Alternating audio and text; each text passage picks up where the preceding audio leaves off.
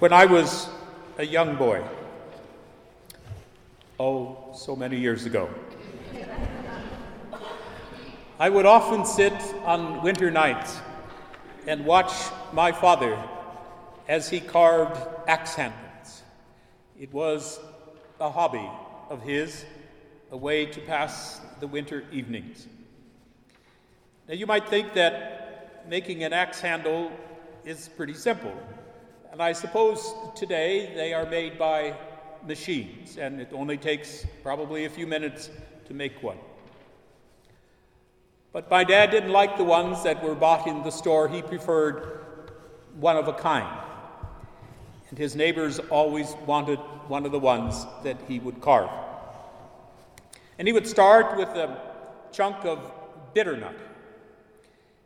And after several nights, he would work the shape of an axe handle out of this chunk of wood with a small carving knife. And when he got near the end of the process, he would take a piece of glass in his fingers and he would do the finishing touches. And then he would use sandpaper to smooth it down, and there wouldn't be any splinters for the ones who used them. In its own way, was, to me, a work of art. And you could tell by watching him that he had a kind of uh, respect, a, a sort of relationship with the wood that only a woodworker, a carver, would appreciate. Some sort of uh, friendship with the texture and the grain of the wood.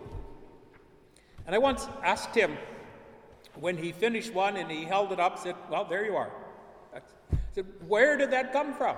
It was just a piece of wood. And he smiled and he said, Oh, the handle was inside it all the time. I didn't do much. I just found it waiting to be a handle for an axe. And I'm sure that I didn't understand how profound that was at that time. And he said, Here, you can have this one. And as happy as I was to have one of my very own, I knew it meant that there was a lot of work to be done. Because we burnt a lot of wood. Years later, many years later, in fact, just a couple of winters before he died, he gave me a brand new one. I still have it. It's never been used.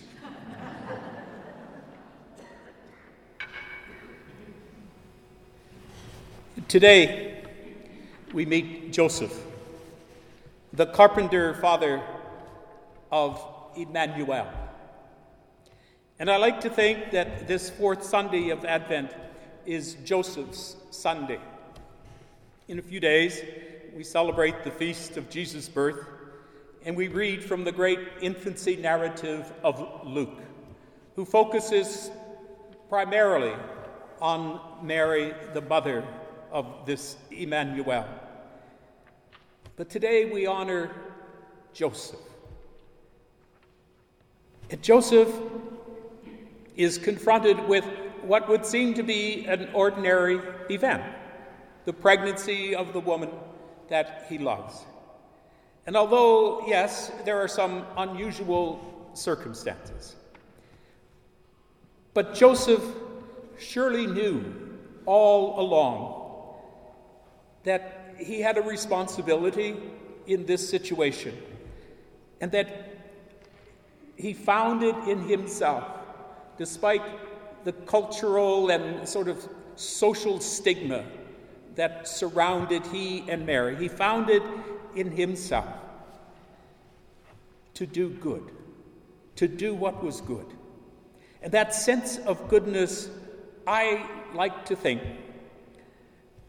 was already in the heart of this good man.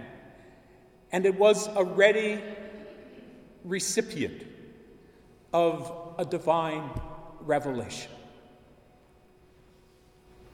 The sleep of Joseph is, of course, biblical code for a spiritual awareness of the presence of God.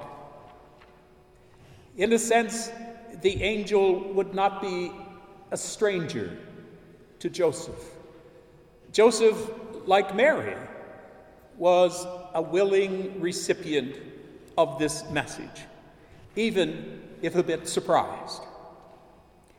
And into that realm of the human and the divine, this encounter unfolds and something new is born.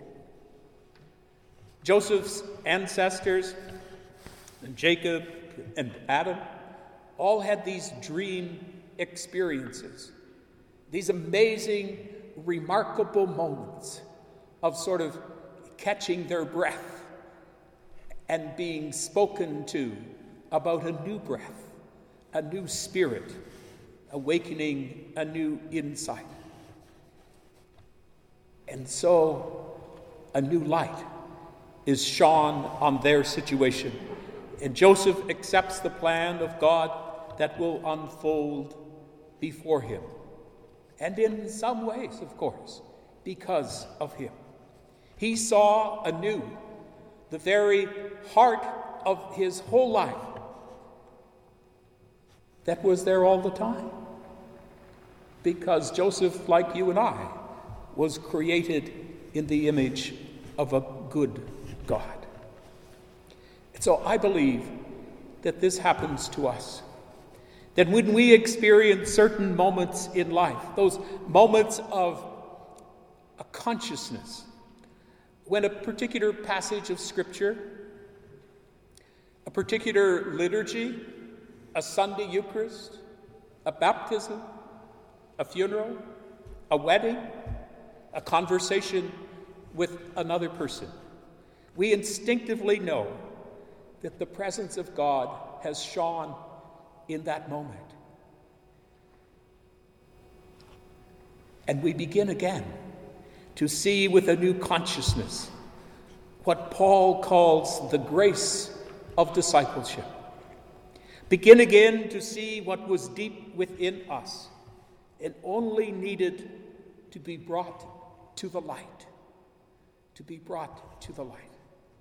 Like the carpenter who takes up pieces of wood and with care and respect fashions something new, something remarkable.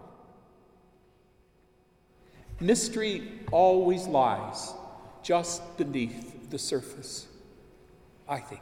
Mystery lies just beneath the surface, the obvious.